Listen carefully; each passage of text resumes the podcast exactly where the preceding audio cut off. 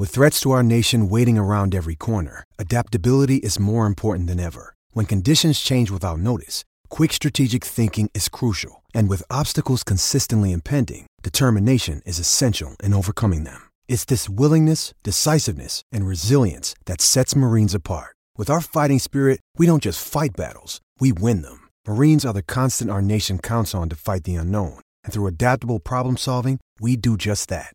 Learn more at marines.com. This is Late Tee Time, the golf betting podcast that finds the best betting value closer to the first shot being struck than anyone else. Always gamble responsibly. Visit begambleaware.org for more information.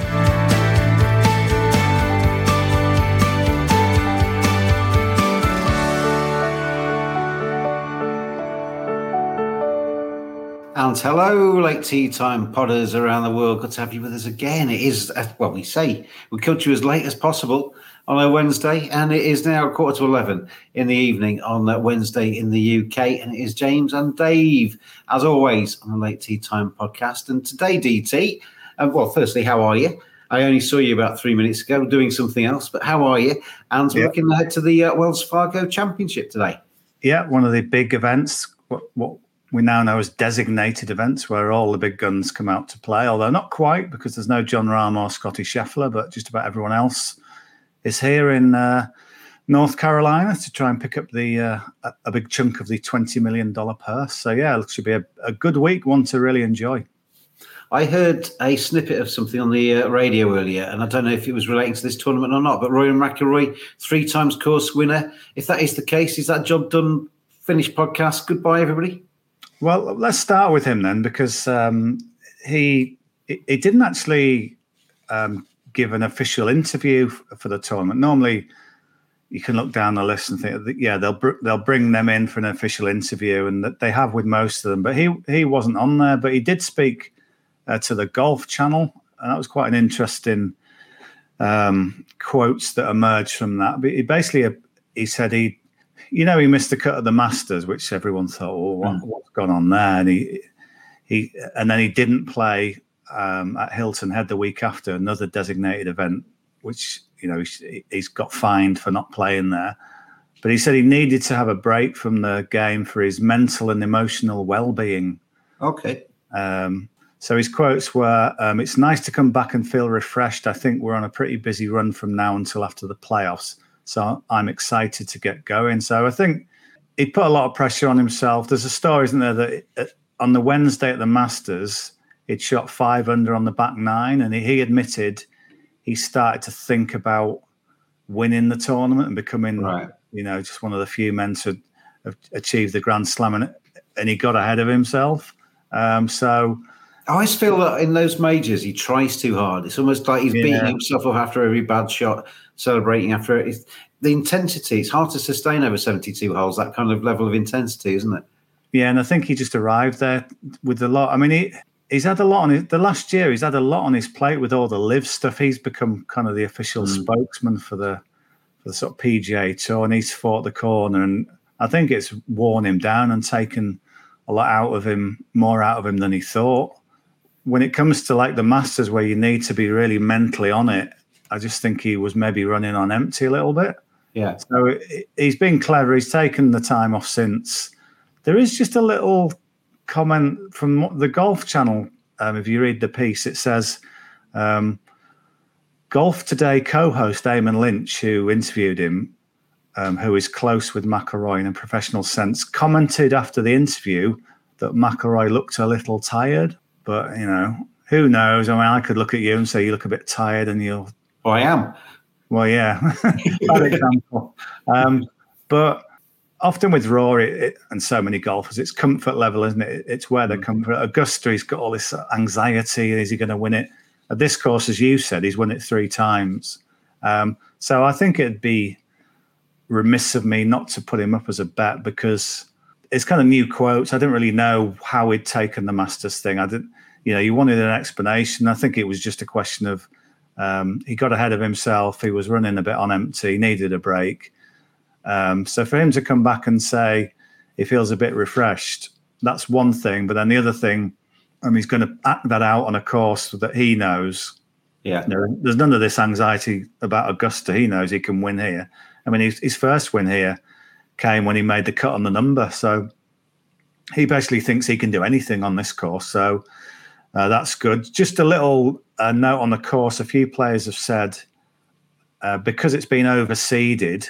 I don't want to get too deep into sort of grass terminology, but uh, the effects of kind of overseeding the the Bermuda grass is it playing a bit softer than it would have done uh, than it did say in the in the President's Cup, which hosted it in October 22.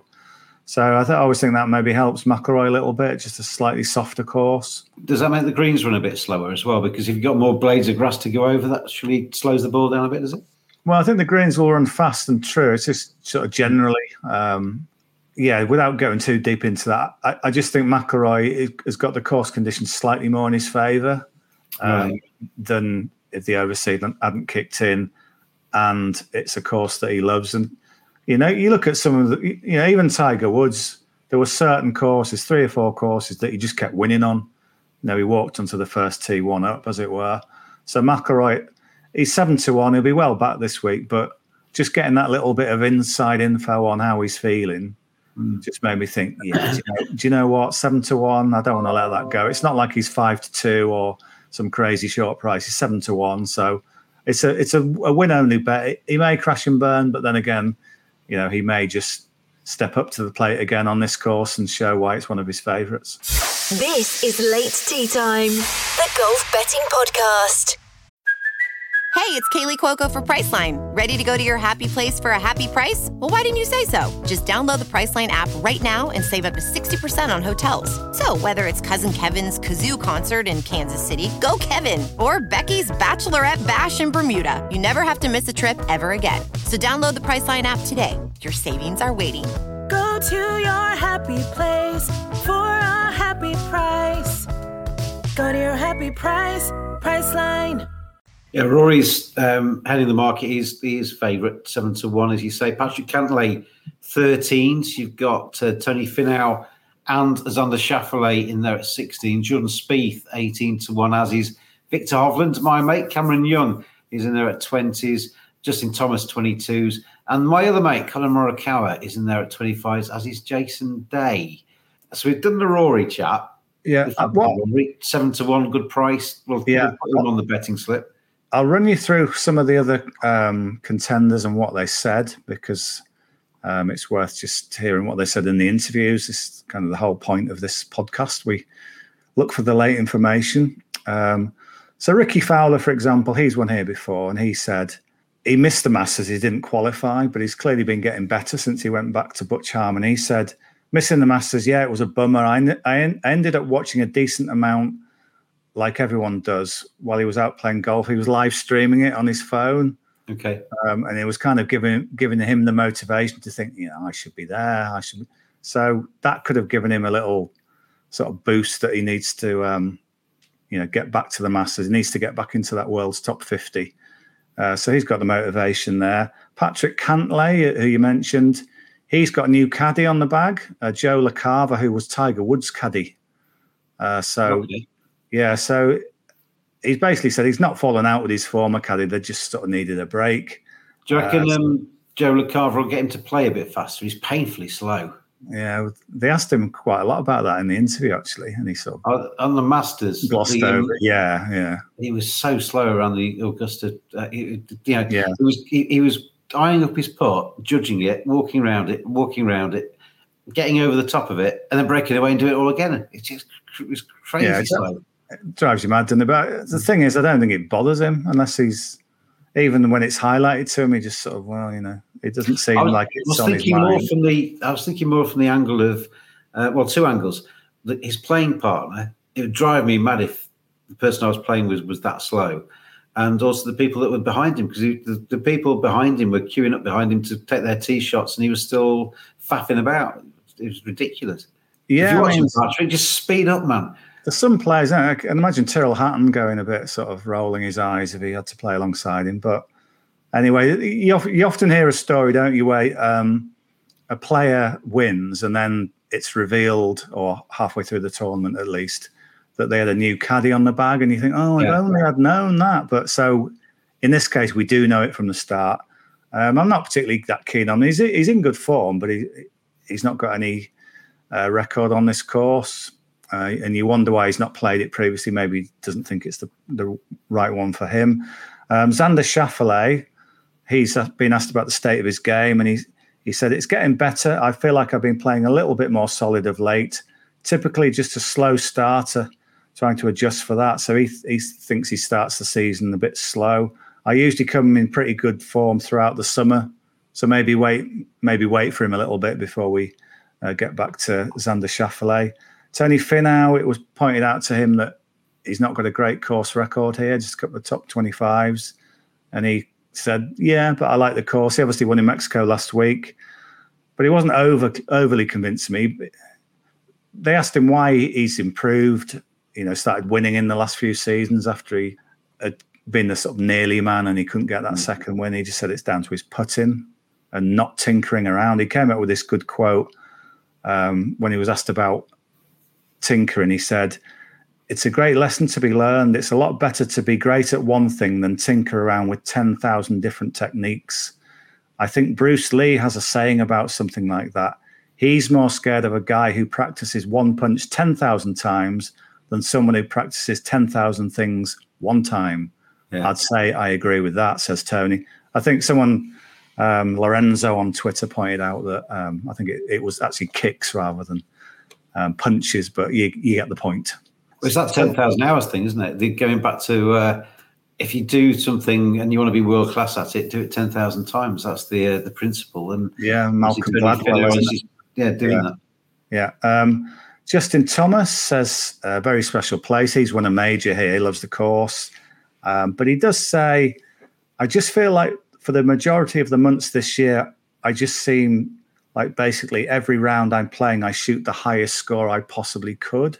Um, I mean, you could go on the, you go on these sprees sometimes in golf. So he feels he's in a bit of one of those ones where he's just not getting, you know, the scores he thinks he deserves, or It's, he's it's not coming off the course thinking, yeah, oh, I've I've uh, Yeah. cheekily shot a few under there when I shouldn't have done. I, I thought that was one of the interesting things from that Netflix documentary where, I mean, obviously Tony Finau, um, we mentioned just him, but the, I can't remember which player it was, came off the course and he said, my my real score was about five better than, than that. I felt I played really well today, just didn't get it today. And Yeah. we've all played, we've all played um, courses where you hit a really good iron into the green, it bounces just short and then takes pings off to the right instead of goes into the bunker, and you Yeah. end up getting down in three from there, and you, you you don't quite get the reward for how well you're hitting the ball, and that's our standard. I'm sure the same translates to the pros. Yeah, and I think when it's going your way, it's going your way, isn't it? And Mm. maybe like with Jon Rahm, it's going his way. He's got the force, and Justin Thomas in the past, he's been the man who sort of everything had clicked. But the moment, he feels like he's just Mm. fighting it a bit. He kind of knows over a career it will come again, but I don't know. I'm just thinking rather than anticipate it, I'd rather see that I'd see him win again and then back him. The danger with that as well, Dave, is that if you, unless you've got a really strong personality, if you if you start having those demons in your head that it's not quite going my way, as soon as on the second he gets a bad bounce or something goes wrong, oh, it's another one of those days. again. Isn't it? Yeah.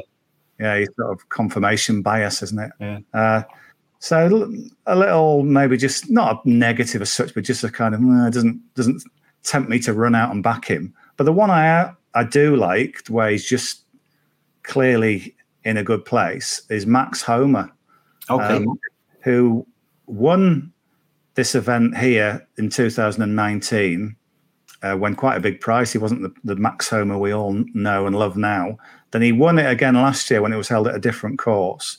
Then in the Ryder Cup held here in 2022, September 22, he won all his matches. Um, so it's not surprising that he says this. He says, I love this golf course. I love coming to Charlotte. Charlotte's probably my favorite city we go to outside of the California ones where, you know, he's got a brilliant record. The golf course is tremendous and really good shape. So I love coming here. My game feels really good. Coming to a place that I have good memories and feel the course sets up nicely for me. It feels like I'll be able to kind of transfer what I'm doing the last couple of weeks at home uh, to a big individual golf tournament because he wasn't great in the Masters. He admitted, Then he wasn't great at Hilton Head, but then he he played that pairs event, the Zurich Classic, and felt things clicked. And he feels like while he's been at home practicing the last few weeks, things have really got going again. So basically, this is a player who says his game's in a great place. He's coming to one of his favourite courses. There's all good vibes coming from uh, Max Homa. So I thought he was a, a, a good each way bet based on all that. At 25s, I think. You're going to Yeah, well, you, get, you can get him at 28, um, five places. That's with the likes of Bet365, um, Bet Victor, um, Betfred. Um, but at 25 to 1, you can get him eight places with Betfair. Um, Yeah. and at, tw- at 22s, Coral are offering 12 places this week. Yeah, it's quite a lot, uh, isn't it? Yeah. So at 22 to 1, if you fancy uh, just getting a little bit more insurance there on your bet. But yeah, shop around, you'll you'll find the uh, one that's right for you. But Max Homa, roughly 28, 25s, 22s, depending on how many places you want. Yeah, just to compare him to Justin Thomas, for example. Um, I mean, they've both won on the course, but Max Homa's won loads of times. Justin Thomas has only won once in Yeah. 14 months, where Max Homa just keeps winning and winning and winning. So I think he's a, for me, you know, he's a bigger price. He's a better bet. This is Late Tee Time, the last word in golf betting with James Buttler and Dave Tindall. Uh, so McIlroy to win, Max Homa each way, and then I've got a couple of first round leader bets as well. Okay. for you. Um, you mentioned uh, full swing. If you, I presume you watched the Joel da- Dahmen one. I did. I really liked him. Yeah, so he's a very likable character, and, and this is uh, one of his uh, favourite places as well. He's played it three times, and he's come 18th, second, and 16th. Um, and in 2019, he was the first round leader. He was 10th after round one the last time he played it. He was 11th in the Zurich Classic recently, at that pairs event. So he's he's the other thing I've noticed is um, it does seem as we speak quite late in the day that the weather will pick, the wind will pick up a little bit in the afternoon on Thursday. And Joel Dahmen's got a early morning tee time. I think he goes out mm, maybe seven something. Um, but at the Heritage, his last stroke play event, he was fifth after round one. So he's got the course he likes. He's got recent example of a fast start. Played well last time. Been the round one leader on this course before, so I thought Joel Dahmen for round one leader. 110 to 1. Yeah, it's good, isn't it? Yeah. And then similarly, um, at a three-figure price, Stephen Jaeger. Did Jaeger he, um, did he hit bombs? Yeah. Yeah, well, yeah. Um, so again- Joe, yeah, again, he's um, he's got that really early tee time. He's he's off at one minute past seven, the poor chap. So he's got to get up early. Um, but on the PGA Tour this year, he's ninth in round one scoring. So you know he does go well in on day one. Now he was the first round leader at the Valspar Championship three starts ago, and then in Mexico last week he was fourth after round one. So again, um, we've got a player who seems to be in the right part of the draw, uh, given the weather forecast on Thursday. It's nothing dramatic, but it just looks easier for the morning players. Uh, they'll get the smoother greens as well. So he's uh, a player. I think you can get 100 to 1. Is that right? Just trying to find him. I think I've gone the wrong way on my uh, my sheet. Yeah. Oh, we go. He was only he was three above Joel Dahmen, and I went the other way. Um, Yeah. yeah. he's at, yeah hundred to one. So um, Joel Dahmen hundred and tens, and Stephen Jaeger there is uh, hundred to one. Um, Yeah. So they're two uh, sort of each way bets for first round leader. You get about five or six places depending on where you, you go on the first round leader there. Yeah. Um, so yeah, two players. Probably, I think one of the big guns will win this week. Uh, but for day, for round one, you know, anyone can lead really. And these two have got history of fast starts and the the good tee time. So we've got the sort of classy players on the outright market, McIlroy and Homa, and then a couple of each way darts to throw at a Yeah. couple of three figure prices on the round one leader. Yeah, McIlroy seven to one, Max Homa twenty eight, or if you want more places, down to twenty twos for a, little bit more with Coral, etc. And then Stephen Jaeger or Stefan Jaeger hundred to one, and Joel Dahmen hundred and ten to one. Um, usually a good one, the Wells Fargo, isn't it? And it's a good uh, good field that's been assembled there, so should be a good uh, few days um, as we go through that. Hopefully, we'll get some winning bets. Gamble responsibly out there, everybody. Uh, and thanks as always, DT. Yeah, cheers, James. And uh, this has been a sports broadcast media production And uh, we will see you again, well, hopefully, if everything is well, um, around about the same time next week. Always gamble responsibly. Visit begambleaware.org for more information.